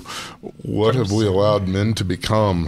What is the church? And even again, in the name of weaponizing the Yeah. Bible, wh- where have we? Where have we given men permission to abuse, uh, abandon? Gosh, Oh, you know, yeah, it, it makes me sick, and it and it hurts my stomach because behind that weaponization there are amens from people who don't even know and they're you know they're they're supporting and but they think this is how it's been. They think that this is what it's how it's supposed to be and and it, it just it breaks my heart especially are we all are we all parents around the table Yeah. so, I try. so, yeah. So, so I look at I look at my children. I have a son and daughter, and uh, and I, I look at my son and I just think about him and think about how do what example do I want to set for my son? Yeah. And and what kind of man do I want to be? And a lot of that, going back to what I said earlier, has to do uh, what I want for my son as a man is exactly what I want for my daughter as a woman, Yeah. and, and that is to to follow Jesus, to to have the the fruits and the spirit developed in each of them. To love others, to serve others. It's a lot of the same characteristics of Jesus. Now, I mean, we can talk, you, get into some roles and stuff like that as far as, you know, the kind of husband and, and things like that. They're a little different, but uh, there's a lot of crossover. And a lot of that, again, has to do less of Yeah. what I think it means to be a man or a woman and looking at the life of Jesus and how he loved others, how he served others, how he, he, he lived out meekness, which was not something that was, Exactly, you know, yeah. Even popular popular thing in the Bible. I, So- I like it. I like that you that w- what you said and bring it up. There, I grew up in a generation where where there was kind of this call to uh, pray for your kid's spouse and pray that the Yeah. Lord would have this right one and they'd be cultivated Kind the of this right purity- way and this all, all yes, movement, yeah. all that. And you know, I've learned to say, you know, I, and I, I do want to pray for that, but I want to pray that my kid learns how to be a good spouse. Yeah, I want to pray that my kid Yeah. is a godly, serving. Uh, you know, not not uh, lording, not my son lording it over, not but but loving properly, giving himself. I want to. Ha- if I raise kids to be good spouses, that other stuff's going to fall into line. how do you Yeah. how do you raise a child to be like selfless? You know, Yeah, like I wow. was just thinking about it, like yeah, because I mean, you can't. I mean, kid, you can. You don't have to teach a kid to be selfish. You know what I mean? Give me that toy, that's mine. You know what I mean? Yeah. But like, I just, you know, I was thinking about this. And like, this is more of the narrative that we've adopted. You know what I mean? And I can view it in my mind. I just like, you know, I love my son, man, and I and I kiss that boy all the time. And in my mind, in my mind, I started thinking, having thoughts the other day. I was like, ah, do I kiss him too much? You know what I mean? But like.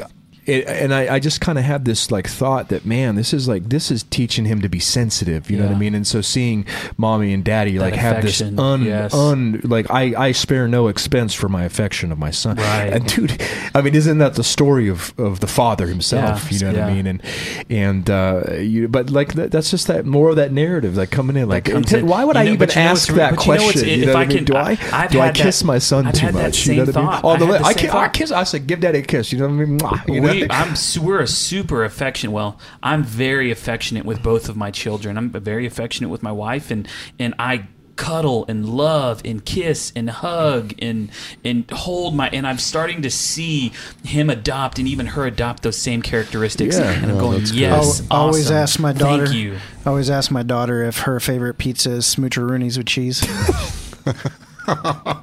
I, I want some of that Smoocheroony with cheese. you serving that up today Yep. Serving on, them up it's- hot. It's on deck. I think one of the issues that we're we've we're fleshing out here. Skyler said, "Listening by faith, not by sound." now it's on again oh, bummer it's well, all right One It's of cool. the things I it is. think we've we're, we've uncovered is that our our real uh, thing that we, we should be seeking is interdependence rather than independence. Whether that's Yeah. male or female, as wh- when, when we seek interdependence.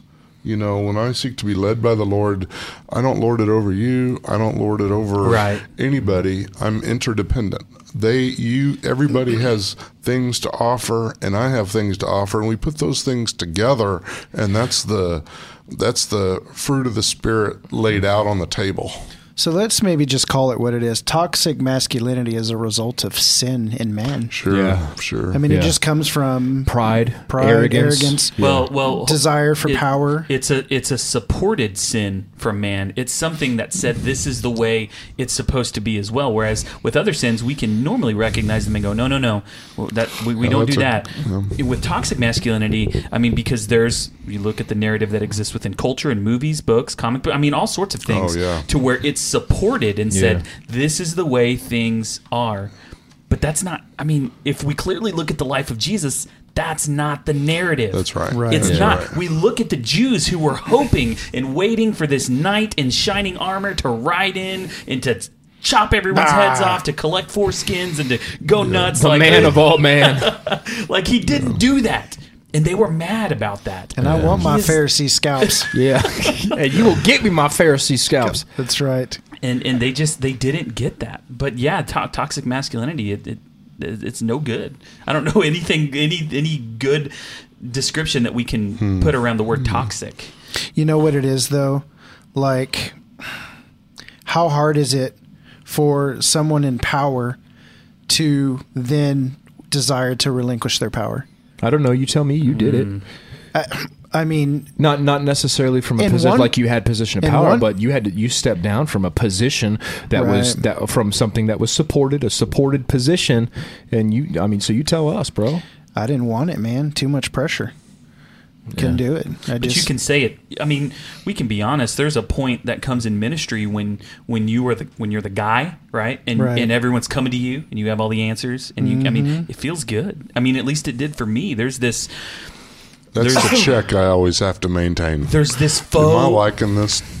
Am I liking this a little in- too much? yeah. yeah, yeah. Yeah. There's this faux sense of um, uh, gosh, what's the word that I want to use? Not not power. There's this faux sense of purpose that that comes in it to where we go, man, like this feels really good. People need me. People value my input. Like I'm the guy. Everyone comes to me, and and it is hard to step away from. I mean, sure, like you said, it you didn't want it, but Well- there's also this part of it that well, feels it's good. I mean, yeah, it does feel good. So like it I think there's this thing it's like if I if I climbed the ladder to my position of power somehow, like I've worked my entire life and I've done these things, huh? we have sound. We do. Okay, good.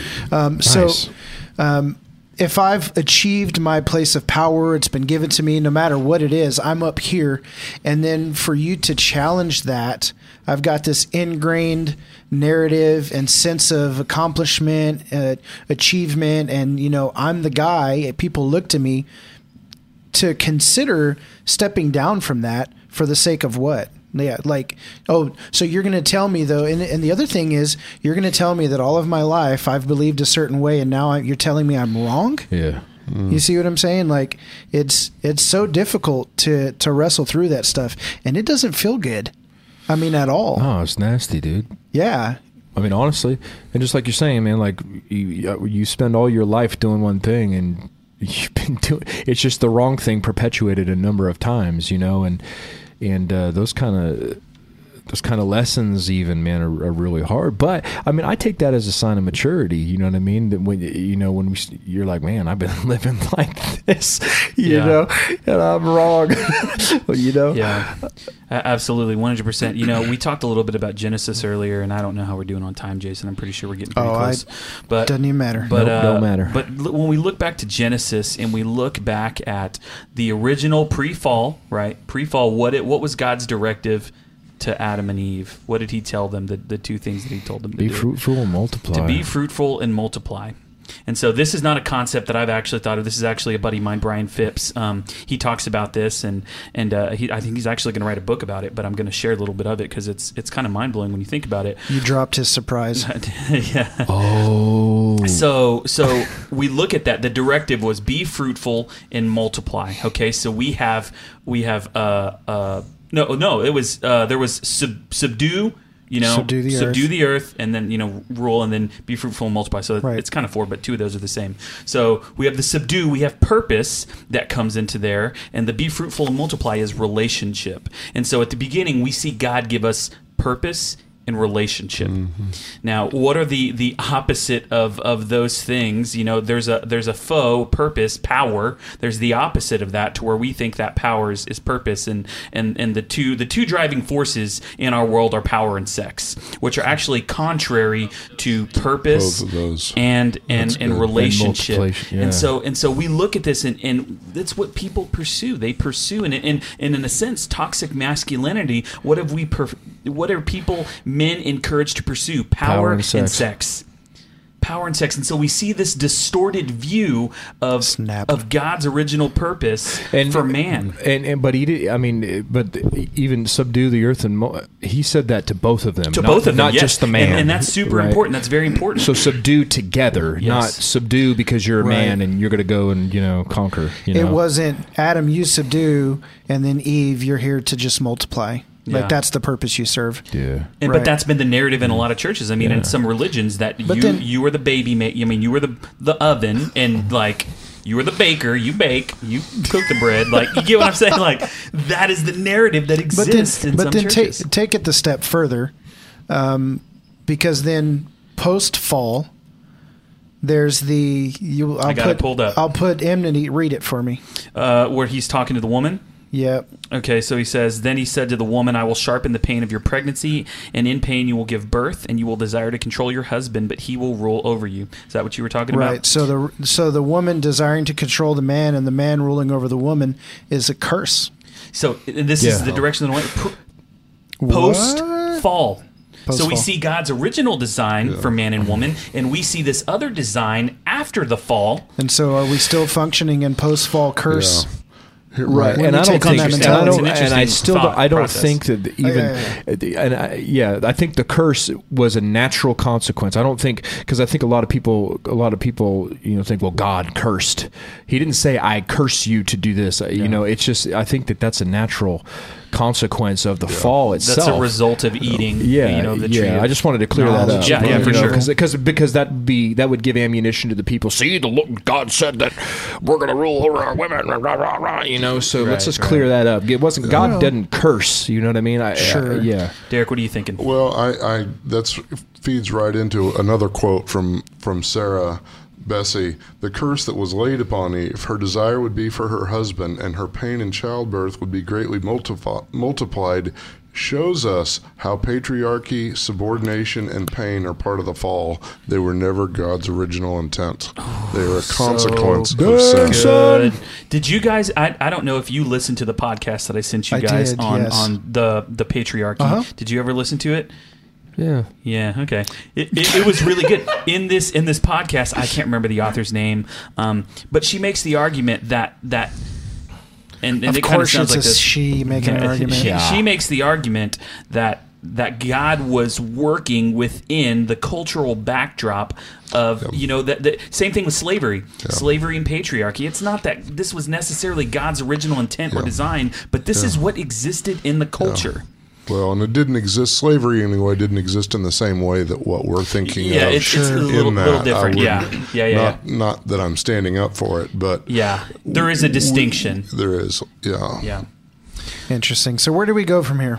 What is our what to do? It's yeah, that's right. Good job. Wow, where do we go? Oh.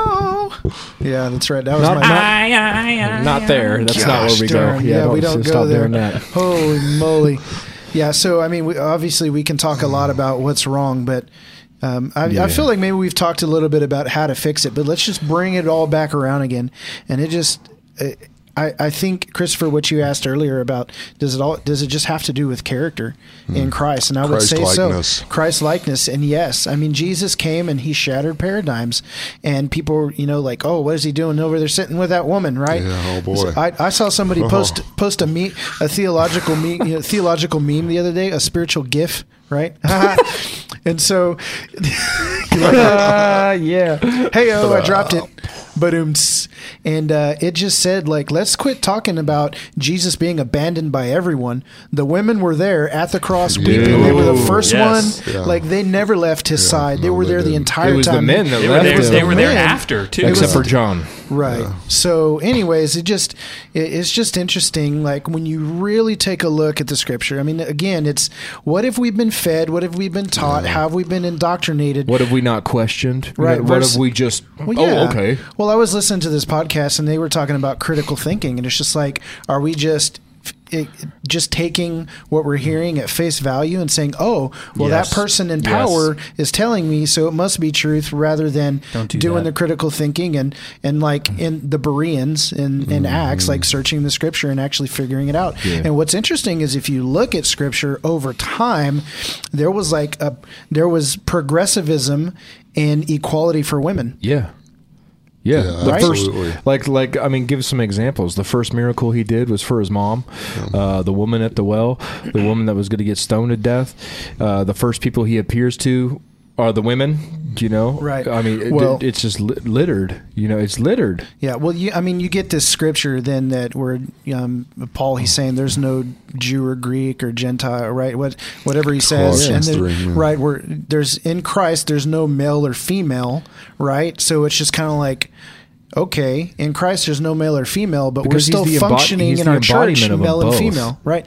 Oh, in Christ there's no male, male nor female, but in the church there's male and female. You know what I'm saying? exactly. Like, and it's one of those things where I had this image the other day, and it's kind of harsh, but I was thinking about this pretty hardcore. So, you know, it's like, um, That's that imagine critical thinking right there. Uh, imagine like a, a step.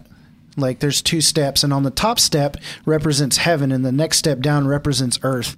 And so on the top step, you have Christ and all the women and all the men.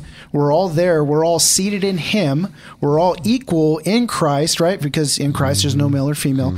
In heaven, that's the way we are. And so Jesus says, um, his will on earth as it is in heaven. heaven earth. And so then you take the step down, and then you get all the men, and then another step down, you get the women. And then the women take a step up on earth to where the men are, and the men are like, What are you doing? Get down. But then you look up, and in heaven, everybody's equal. So right. it's just like, Yeah. you know, in heaven, everybody is equal in Christ. But on earth, only men are, uh, you know, qualified to be elders. You know what I'm saying? Like, Yeah. how does this? It's just kind of crazy to, to consider. I don't know. I just I like that. question, you know, tech, uh, critical thinking. Just, Just- let's just ponder critically. ponder the things. But even critical thinking has been discouraged, you know, It's true. within the church.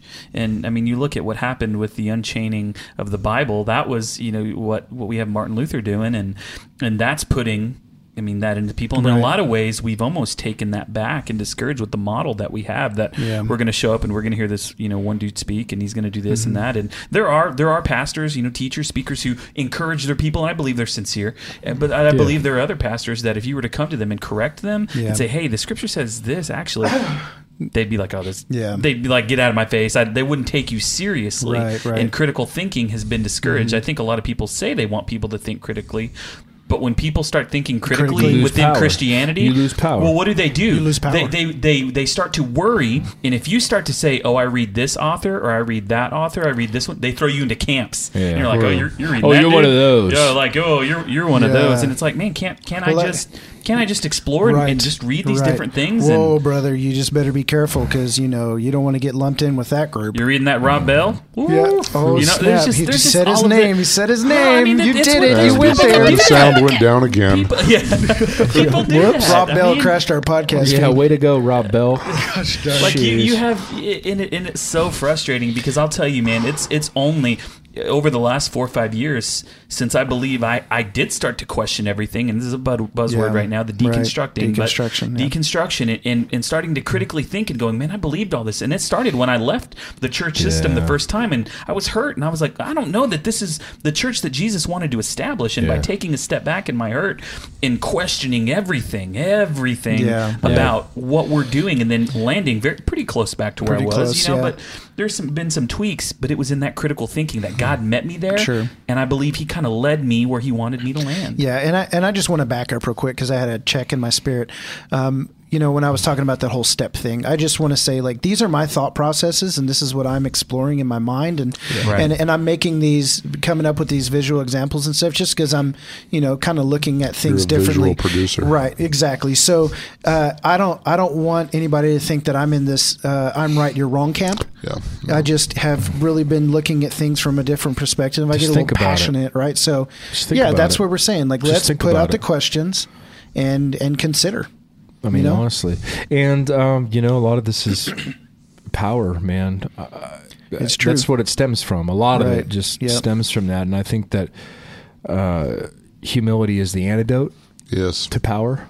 Yeah, Yes. And right, um, right. I, I believe that the more of that that we can, and, and yielding, and uh, not thinking, like you said, as or too highly about yourself, and honestly, uh, a self examination illuminated by the Spirit, obviously, but to take you to places that you know where because humility hurts. You'll know when you're in a place of humility because it hurts. There's two things I don't pray for. Yeah. Patience and humility. Yeah. Lord, let me get let, please let me get that on my own without your in it. You having to intervene on that. If I pray, you're going to intervene, and then I'm going to Yeah. learn Well, it listen, really hard. So, so Paul says here in 1 Corinthians 126, brothers and sisters, think of what you were when you were called. Yes. Not many of you were wise by human standards. Not many were influential. Not many were of noble birth. So it's like, don't forget where you came from, right? Like, don't let the power get go go to your head. And uh, Casey, you're really good at quoting this scripture. It talks about not putting a young convert into leadership because he'll be corrupted by pride Yeah. right and and that's again i think you start attacking power structures and it it's a you know a, a tangled web you start to weave Yeah, well, I mean, honestly, the only power in this universe is God, man. You know, and uh, he's the one that gives and takes it In yeah. Him we live and move. And I mean, think about just think about the instances where Jesus was sharp with people. He was sharp with he was sharp with the Pharisees. Pharisee, but he was also sharp with his disciples. You know what I mean? Peter said a, a couple dumb things that were related Yeah. to power. Hey, should we, uh, you know, Yeah. should we call down Call down fire, from heaven and Let's- consume let's this village? shock and you know what I mean? Like, you know, but Jesus, like- do that thing you do. Yeah, Jesus, Jesus, do that thing you did where you Yeah. just, you know, sodom sodom oh no, wow goodness Wow. gracious has it come to this? yeah, that was good. That was a, you got me there, man. Jeez, in the mid, mid sentence, I didn't know what I was. No, but that was a tummy um, tickler.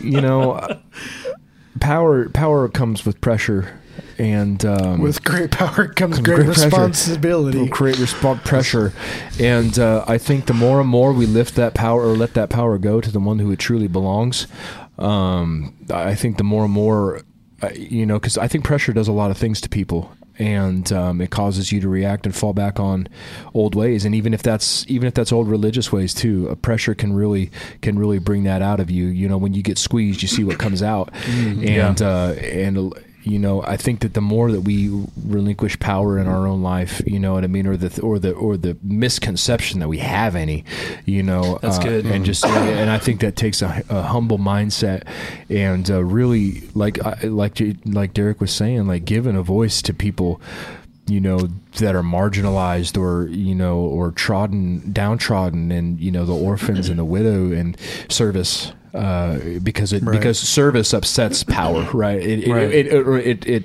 it it kind of displaces power because you're not in a position of power. You're in a position. Right. The other person in in some sort of way, you know, you're you're giving that power to somebody else because I'm here to serve you. Well, think about you know I mean. think about Christ. He comes and he goes to John and says, "Baptize me." And John's like, John's like, "Heck "Did- no." "That's the one of whom I spoke, whose sandals I'm unworthy to untie." Right. And then he's like, Jesus comes to him to get baptized, and then you've got Jesus at the Last Supper, and then he. You know, Washes the feet washes the feet of the and- nasty disciples. and, and takes the role of the servant. I mean, visually and physically, not just hypothetically or principally, he actually gets down and does the dirty work Yeah. that is somebody else's job. He's the Messiah. Some- no, that's At somebody this else's point- job. At this Yeah. point, I mean, because Peter, like, Peter's like, you're not even going to wash my feet. Like, you're the Messiah. And Jesus is just like, you know, blessed are you because this was given to you not by man, but by our mm-hmm. Father in heaven. He's revealed to you, I'm the Messiah. Peter's just like, holy crap. Right? Like, Yeah. I recognize the Messiah. And so you get him in the situation where the Messiah is about to wash his feet and take the lowest position. Peter's like, no, no, no, no, no, no, no, no, no, not going to be a Yeah, thing. I think that I think that when when people think about you know that story too, it, it's real easy to just think that uh, you know maybe the the tone and the atmosphere in the room it was a little it was a little awkward. Maybe it was a little little quiet. Maybe I don't feel a little unworthy. But Jesus, I mean, having been revealed to them, I mean, that some by belief, you know, they believed he is the Messiah. Some of them, and so it, it, for them, this was this like awe thing, this thing that was like, oh man, I can imagine just shock and awe and complete and total, like, what is going on here? Like, Jesus, what are you like? People, he, he just completely challenged the paradigm, again, paradigm crushing the culture. Mm. This isn't. I mean, you even take Christianity. There were there were all sorts of hospitality things that happened when people showed up. You know, the host washes your uh. hand, your feet, anoints you with oil. There's all of these things that took place, and here Jesus is not even. I mean, he's dressing like a servant too. He's wrapping a towel around himself. He is like setting the stage. It wasn't any more clear than it was in that moment that he was changing the way that he was doing things, and he also mm. tells them go and do the same. Right. Like he challenges them in that vi- sense. visually and physically position yourself as a servant. Right. Right. That's how you end toxic masculinity. He- well, what does he say? He says, "Let your good deeds be seen by all men, So so, that they they'll glorify your find- He Father in and he ends up saying, "This is how people will know well, your love, loving one another." But, Mm-hmm. but it's that love. It's not ruling with an iron fist, and it's not, and it's not abusing authority, any authority that we think we have. Yeah. I mean, we get, and that, and I think that's where a lot of the toxic masculinity exists within the, within the church is Authority. Uh, authority, but people abusing that authority and Yeah. thinking, God gave me this authority. Like the good book says so. I, I can The do this. book. And, and adjusting it, I use that language. The Holy Writ. It was very intentional. There's a sect of person that uses that. Holy writ. you like that? There's so many, so many Yeah, that's good. this Derek, one. tell us something, man. I was gonna, I was gonna lead into the same thing. Say, I mean, how do you just encourage our listeners coming out of this on? I mean, being Christ-like and being a man of God. Man, I, I think we have. I think that is. I think that that's just it. Some people might say, "Well, that just seems lame. You guys always go back there." Well, Well, that's, yeah. It's where we have to go. That's where high Christology takes you. That's where recognizing The High Christology podcast, The, there you go. Ain't no That's- high like the Most High. The most high. The most high. That's sucking right. up That's- that glory smoke, Puffing a bit of the glory. smoking Sorry, up go on ahead, that. Derek. No, that's you guys take it. No, no, Derek, go. Jehovah Jiba. Joe Sheba. You got Oh, it, Derek. Sorry, we gosh. started making jokes. Yeah, no, Were you you're good? That's good. We're good. The jokey dog. You already said it. podcast. I said it. I Yeah, mean, I it's, was like, it's tell about him. Jesus. Right, That's just All of- he, yeah. he is he is our example right, in not just in death but Right. also in life. right. Yeah. Yeah, let the Spirit of God move through you and see mm. how much power you abuse. That's right. None. Yeah. None. Zip, zilch, nada. I, I would also. Goose egg. I think what I would encourage people is to recognize that it's not okay. Like spiritual abuse It's not okay. through with with people, man, uh, using their authority to spiritually abuse people is not okay. It's not. And if you sense anybody weaponizing scripture, Mm-hmm. that's not okay either. And that's a sign that you're in a place i mean literally like under under the authority and leadership of somebody where there's probably not going to be some good stuff happening. And and i think that that's what i mean i know we talked To, i hate to take kind of this negative turn but i want people to realize that's not the way that the kingdom is supposed to function here on earth. That's not what jesus is talking about bringing to earth I mean, it's this leveling of the playing field. It, it, it truly Right. is, and it's love. It's everything that we've. I'm not going to hit on it again, but it's everything that we've already talked about. Let me let me pop one last quote from Sarah Bessey. Pop and, that and quote. Bring that's- it. I think this Classic This Sarah is for this is for men and women. I want to practice faithfulness and kindness. I'm learning to fill my ears with the repetitions of wide eyes and open hands and innocent fun and holy laughter. I want to practice with intention, joy. I want to tell the truth, but first I want to live the truth. It's good. Boom. Hmm. Boom skis. Living it out. Bang boom pow. Jason, you want to talk about Salty Dogs Group? Sure. Yeah. I Do you just want to preach that gospel of the Yeah, Salty Dog Group? Well, I I just want to I want to give a quick encouragement as well as we just leave this thing. Like I'll tell you, one of the hardest things for me, but the most challenging time in my life and the most rewarding time in my life has been since the day I got married. And the reason being is I was put into the crucible of uh, crucifixion of self, right? And put into an environment where I have to every single day die and and serve. And I mean it, it you know it's it, it's so interesting um, because there are a lot of things that I guess uh, I didn't expect when it came to marriage. And one of those things was I didn't expect to have this like religious nastiness come out of myself Yeah. from s- such a deep place and it was it was like uh, you know this seed that had been planted and all of a sudden marriage made that thing just grow and it busted out of me and i was like i do not like this this is not good and the lord has used my marriage and, and that uh, again to change me and to sanctify me. so by no means am i upset about it but i can tell you death does not feel good. No, it doesn't. but the time i mean and here's the other thing. The times that i sacrifice and the times that i humble myself i'm not i'm not standing on the street corner yelling out to my wife look at me sacrifice for you look at what i just did oh my gosh i'm so humble and i'm just doing this for you right now and i need you to know that i'm not yelling it from the rooftops what am i doing i'm serving uh, in, in quietness and humility well, you just shouted it from the rooftops now. right i know? just did just right So now It just I negates Oh, it just happened. there. Yeah, there I am. I'm just- I'm just but you you know hard what I'm saying? Like, it's not a thing. It's not. It's not a thing that's a, a glorious. Right, right. It, you know what I'm saying? Yeah, absolutely. A- And, so, anyways, just even in the in the life of my wife, but um, in, in my marriage, And then it was even up to when you had kids. right? when and then you- you, when you have have kids, and ch- so children. again, it's just like. You know, th- this idea of sacrificial love and humility, um, That's and being a man bringing right oneself low. It's such, tell me that word one more time. Hupotasso. hupotasso. It means cu- getting low, getting under, and and pushing up. raise up. And I think that um, again, Jesus came to serve, and really, he came with the he he came with full revelation of the heart of the Creator, Yeah. Father God, Yeah. and he comes and came to exemplify and to teach and preach and change a narrative of who the Father is. And this word serve, again, um, being a servant is like somebody who's waiting a table. And at the Father's table, at the Master's table, the servant would do everything in their power to get across the generosity in the heart of the host. And so that's what we're to do. Again, we're to walk the earth Yeah. and we're to get as low as we possibly can so we can give a, a correct depiction of who the Father is so that they can know Him.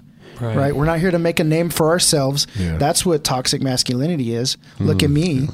Right? Look at my position of authority. Look at how high I've brought myself and look at all these people that are under me. And it's just, Yeah. like you said, it's not okay. So I just want to encourage people as much as you possibly can and as difficult as it is, allow the Spirit of God in you to uh, birth humility and uh, selflessness, kindness, patience, self control, right? Self. Jesus said we must die to self. The spirit, one of the fruits of the spirit, is self control. So we can control self by the spirit, which means we can die to self. And when we're selfless, we're sacrificial, and we're humble, and we're loving, and we're not toxic.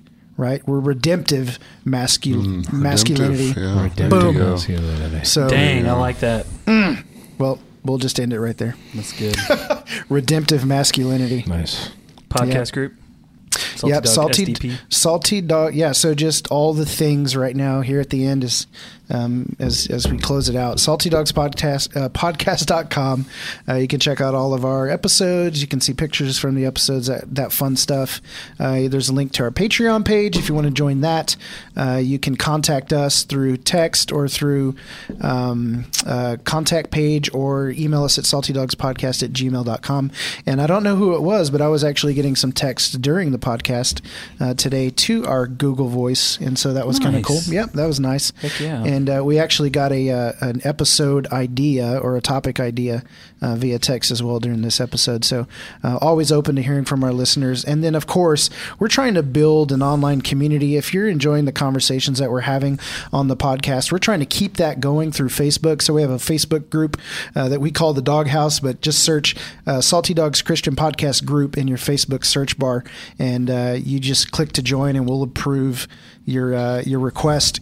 And uh, you know, we throw out the the episode topic kind of like right up front and get feedback, and you know, every We once had in a while Joe throw out a He kind of kicked in today talking Yeah. about this topic a little bit. Right, It's just so- good to get some insight. Yeah, so I mean, really, it's up to you all to join the group and then get the conversation going. Yeah. and uh, and to make that online community uh, something to. I'll share a little bit cool. about what's coming up too. Is I know that you, me, and Casey were currently talking about what it would look like to start producing weekly, well, or, or consistent content, bonus content uh, for our Patreon supporters. So we're trying to Right. look at what a way that we can do that um, online and get together, and because we want to keep, we love these conversations. These I always leave here so pumped and full of energy, and I just want to go wish a deacon would roll up on me, you know, like just have these these conversations. So, I wish a we're- deacon would. We're we're looking to continue these, and so Patreon supporters, thank you to all of you guys who support us financially, and we're going to be bringing the bonus content to you guys. Right, right. We're gonna get that shirt made. I wish a deacon would, and then we're gonna walk into a church with deacons,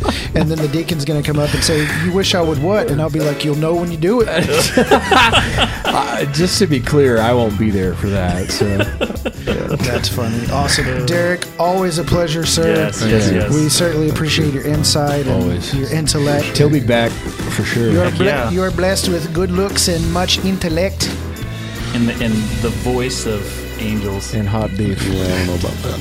The Thank voice you. of a baritone angel. That's awesome. All right, y'all. Salty dogs That's out. a lot. Bye.